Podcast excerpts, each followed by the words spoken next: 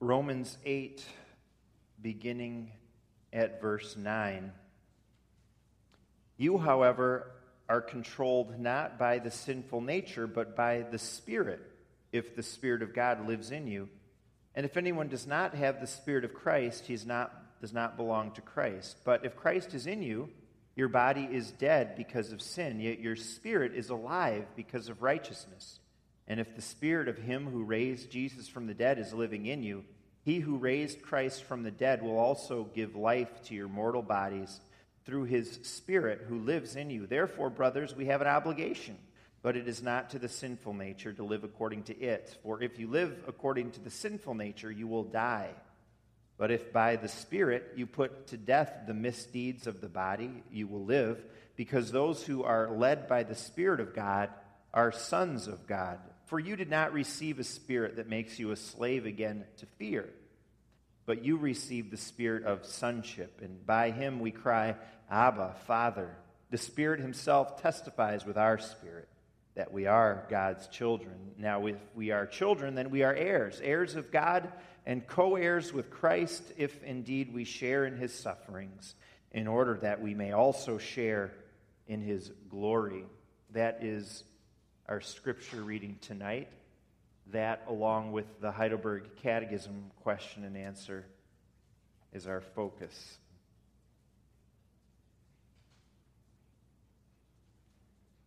Tonight, this is going to be more of a teaching sermon, which technically every evening sermon should be.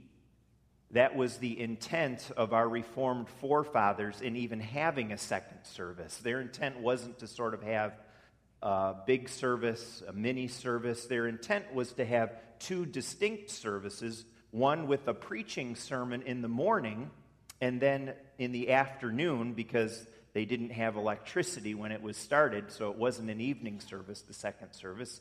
It was in the afternoon. The purpose was to have a service that was more teaching in focus, and that is what we're going to do tonight with this lesson on the Holy Spirit. So it might be a little more teaching than preaching if you can make that distinction, if you understand that distinction a little bit. You'll be the judge, I guess we've got this very, very brief and concise answer in the Catechism about the Holy Spirit.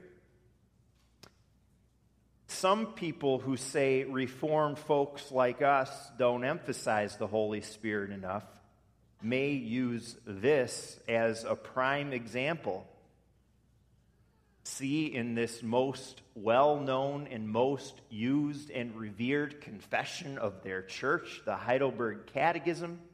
They don't got much to say about the Spirit. These people are so focused on the Word, they don't care about the Spirit. There's so much Word that there's no room for the Spirit among Reformed people. But that would be a mistake to say. A big reason that this answer is so brief and maybe you noticed it when we read it, and maybe that crossed your mind too. It's, it's very short for a person of the Trinity. A reason, a big reason it's so brief, is because at the time of the Reformation, when this was written, 1563 to be exact, there was little to no disagreement among most Christians about the work of the Spirit. There may have been differences of opinion about some other doctrines, like the Lord's Supper, and that's why there are a number of lessons on the Lord's Supper. Another place there was some disagreement among Christians, among Reformed and Lutherans, comes up in the ascension. Maybe you've noticed how long, how many questions and answers there are on the ascension of Jesus. Well, there is because there was the ascension brings up some stuff about the person of Jesus, his divinity and his humanity, how that all works together when he left earth and went to heaven.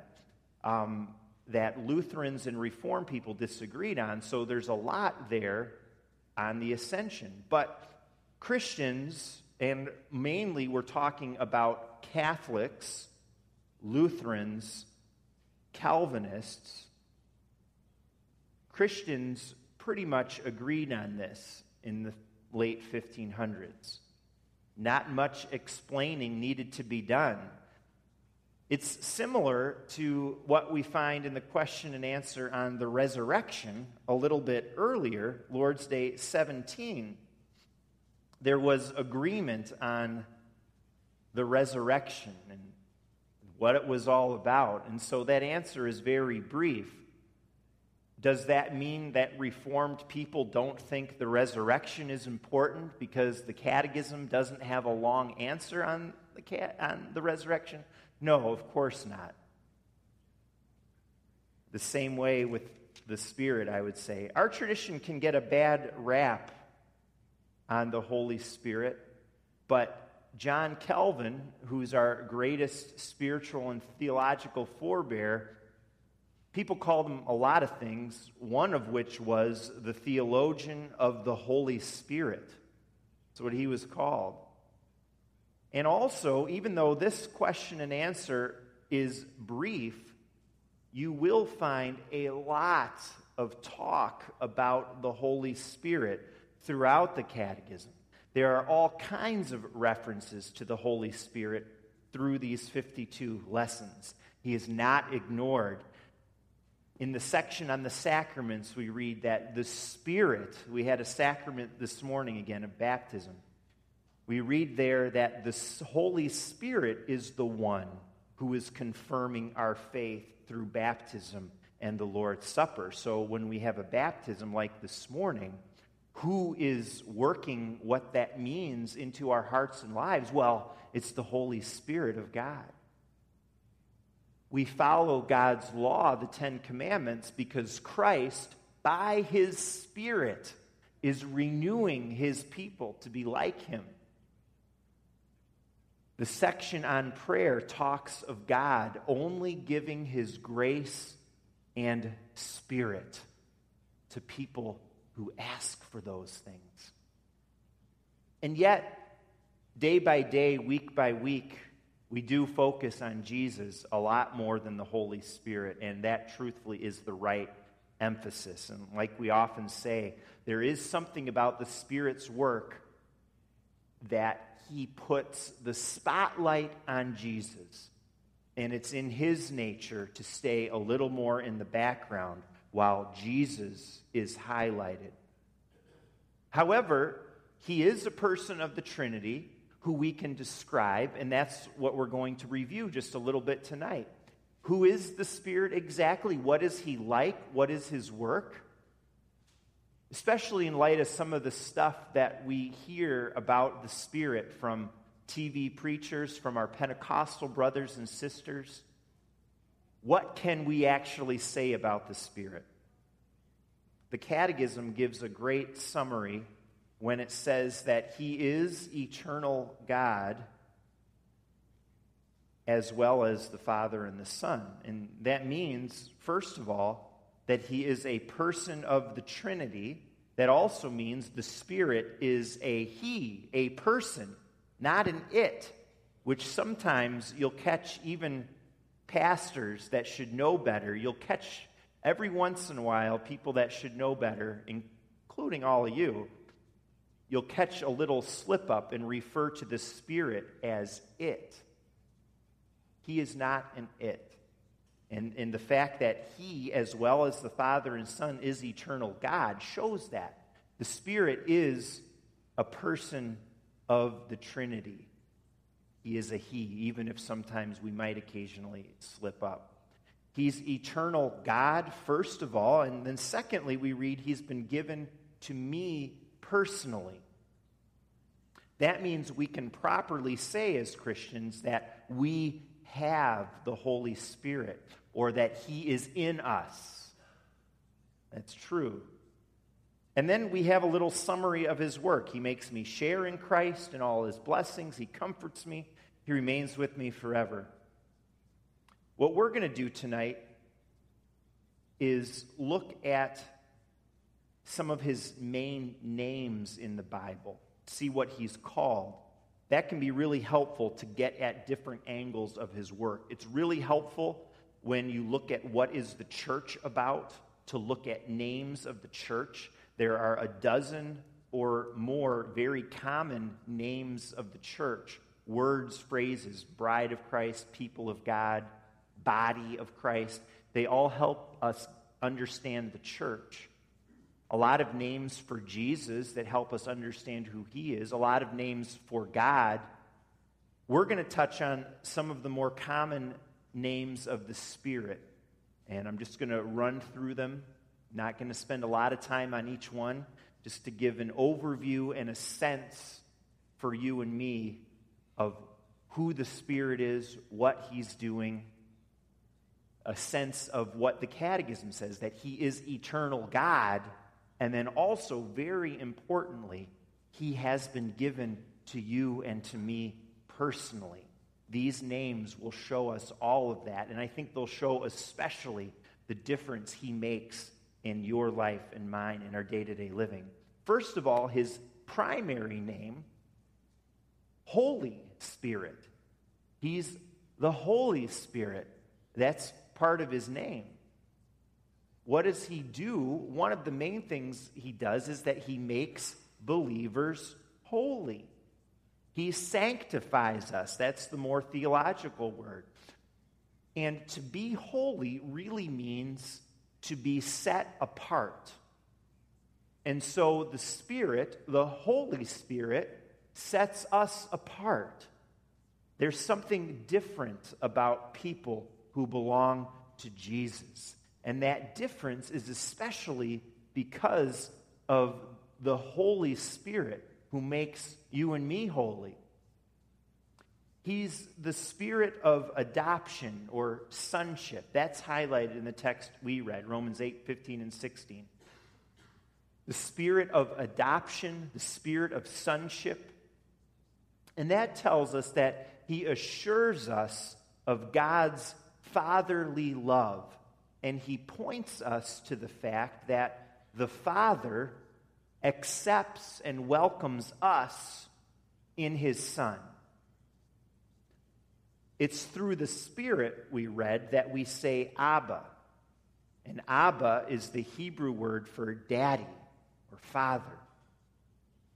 If you're ever unsure about your relationship with God, if you wonder whether He loves you as His child, well, then remember that you have the spirit of sonship.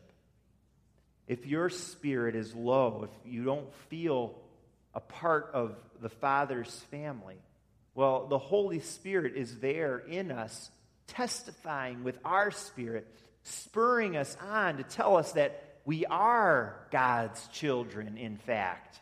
We really are. And that's another great benefit of the Spirit in you and in me. In Scripture, he's also called life or the Spirit of life.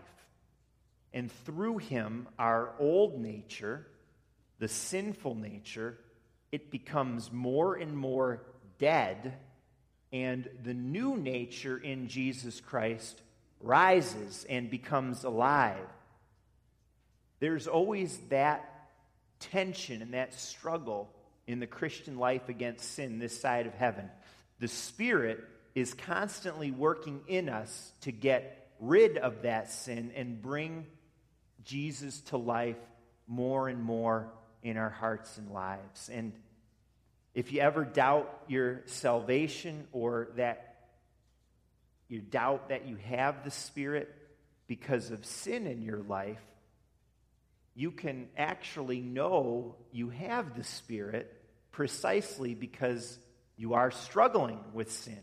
And Romans 7 talks about that.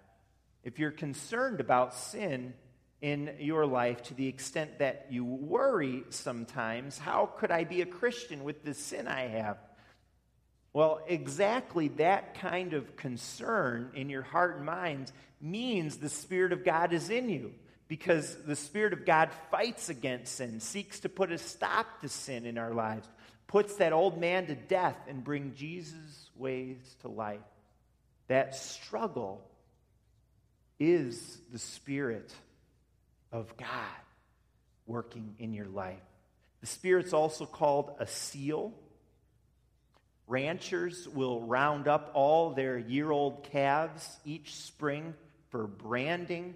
That calf is held down, that branding iron is red hot, and the brand is placed on the calf.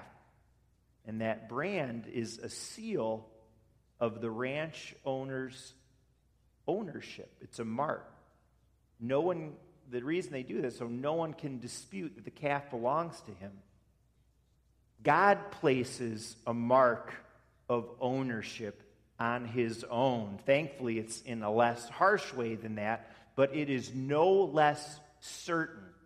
And it's what we call the sealing of the Holy Spirit. The Holy Spirit is God's mark of ownership, of authority, of security over us, and no one can take us away from that ownership. Ephesians 1 talks about that. 2 Corinthians 1:22 says God put his seal of ownership on us. That same verse uses another reference for the Holy Spirit that you probably heard deposit. God puts the Spirit in our hearts as a deposit, guaranteeing what is to come. You put money down on something, it's a guarantee that that item is being reserved for you. The Spirit, the Bible says, is a down payment for us that God puts in us. His work, His blessings in us now are a guarantee that His work will be complete in us when we have the full and perfect blessings that God has in store for us when we go to heaven. The Spirit's also called our comforter or counselor. Those are pretty similar names. John 15, 26, John 1, 7.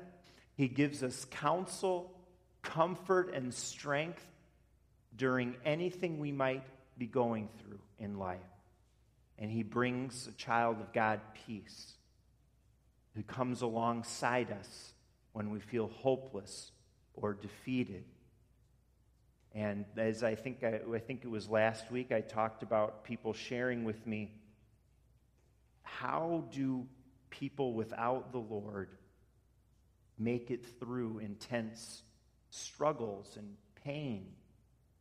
The flip side of that is they are that's a testimony when someone is saying that that's a testimony to me and to others that as believers as hard as things can be they are making it through right and you've experienced that yourself many of you it's a mystery how how that happens in a sense but the answer is in the work of the holy spirit how are you making it through? Well, it's because you belong to Jesus. And when you belong to Jesus, the Holy Spirit is in you, friends. He is on your life. He is, he is covering you. He is with you. He's your comforter and your counselor. And as much as we need to give comfort to one another, as much as we need counsel from wise men and women around us in the church and sometimes professional counselors. You have a counselor with you at all times. You have access to him all the time. How are you making it through day by day? You who may be having a big struggle, those of us who maybe have not experienced a struggle like that and and we look at someone who has lost a spouse who has gone on ahead and and we're just how are they doing it well they're doing it because of the holy spirit. And he will lead you and guide you. Water is another picture of the spirit's work in our lives. He refreshes our soul like water can refresh our body. In John 4, we were up to the Samaritan woman a month or two ago, In John 4, Jesus speaks to the Samaritan woman and he says, Whoever drinks of this water will thirst again, but whoever drinks of the water I give him will never thirst. And then John 7:37 kind of links up with that and says, If anyone is thirsty, let him come to me and drink. Whoever believes in me, as the scripture has said, streams of water will flow from him. And then it says this in John By this, the streams of water flowing. And by this, he meant the Spirit. So we don't have to guess what he was talking about, talking about this refreshing water. The Bible tells us the water, the refreshing water, is the Holy Spirit, and we need his refreshment in our lives we feel sapped sometimes. And I'm not just talking about 95 degree weather in Chicago or being drained from the stresses of work, but I'm talking about spiritually drained and spiritually sapped. Like water can be amazingly refreshing and rejuvenating. You ever experience that? Just totally sapped, like in the heat of summer, and that ice cold, that can just make all the difference. Well, the Holy Spirit, in an analogous way, refreshes our spirits when we call out to Him and say, Holy Spirit, fill me, refresh me, revive me. I'm sapped. Just a couple more. Fire. A picture of the Spirit is fire in the Bible. Matthew 3:11, Luke 3:16. He will baptize you, says John the Baptist, with the Spirit and with fire, and we see that happen in Acts 2. The Spirit is a fire because he consumes evil and sin. Fire purges and cleanses stuff. The Spirit purges what is not holy. He's also a fire because he burns in our hearts, he kindles in us a passion to love God, to love others. Psalm 45, verse 7, talks about another name or reference to the Spirit. God talks of anointing us with the oil of gladness. And that's an interesting kind of minor, not very well name of the Holy Spirit. The oil of gladness. He makes us joyful, He makes us glad. We could talk about others the spirit of truth, the spirit of wisdom and understanding, the spirit of grace. He's called the spirit of boldness, the spirit of prayer.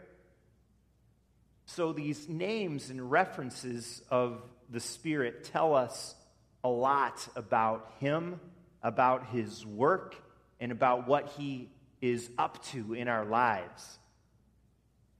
And so while the electricity at church is going out for a few days because of this big entrance project, the church's power remains because it's not in our building, it's not in our numbers, it's not in money, it's not in programs, it's not in our administrative abilities or friendliness or talents or planning. Our power, our life comes from the Spirit of God. That's what we run on at Faith Church. And as for our lives day by day, you might feel worn and tired and that you can't go on sometimes. But let me tell you, you have the Spirit of life at work in you, believer. We might feel sometimes unworthy of the love of our Heavenly Father. But then you remember that when you believe in Jesus, you have the spirit of adoption, the spirit of sonship living in you. You might feel discouraged sometimes, but then you remember you've got the oil of gladness that God pours out on you.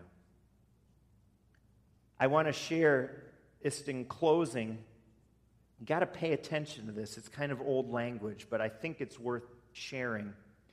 This is something that John Owen, who is a real giant of the faith, says about the Holy Spirit. And it's from something really interesting that's come out recently, and it's called the New City Catechism. It's from Tim Keller. You might have heard of him. He's uh, a, a PCA, a Presbyterian pastor. Um, in that's the more conservative. There's a PCA and there's a PCUSA. This is the PCA, a more conservative denomination, more similar to the CRC in a lot of ways.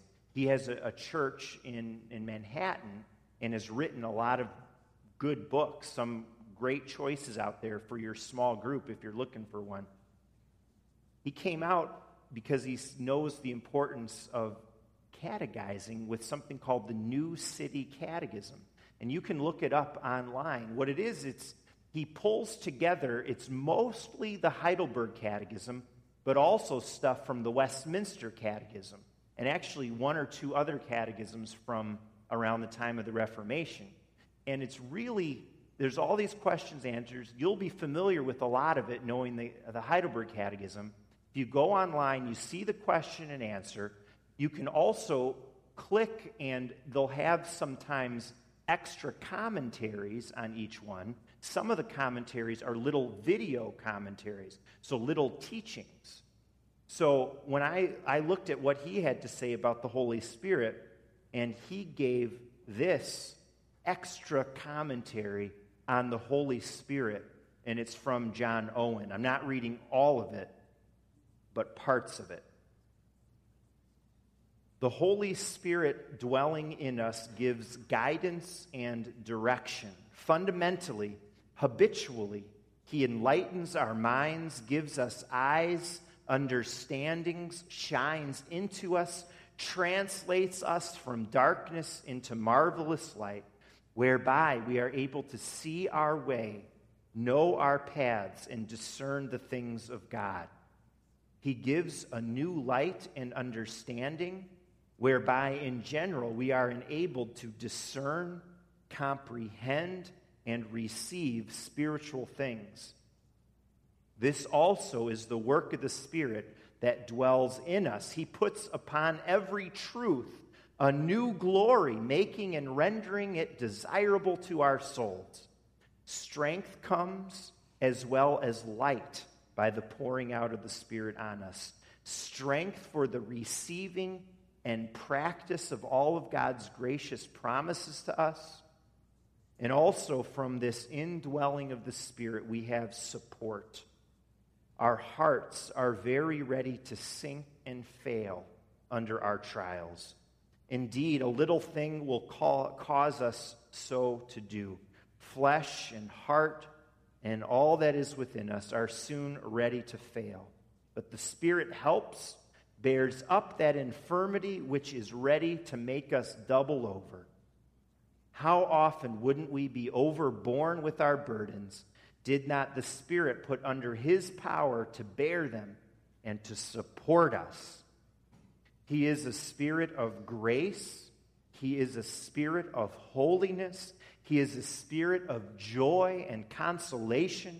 He is the high and the holy one who dwells in eternity, and he hath chosen to inhabit with me also. The Spirit is God. He is for each one of us personally. What a gift. May He fill you May He fill your life. May He fill this church.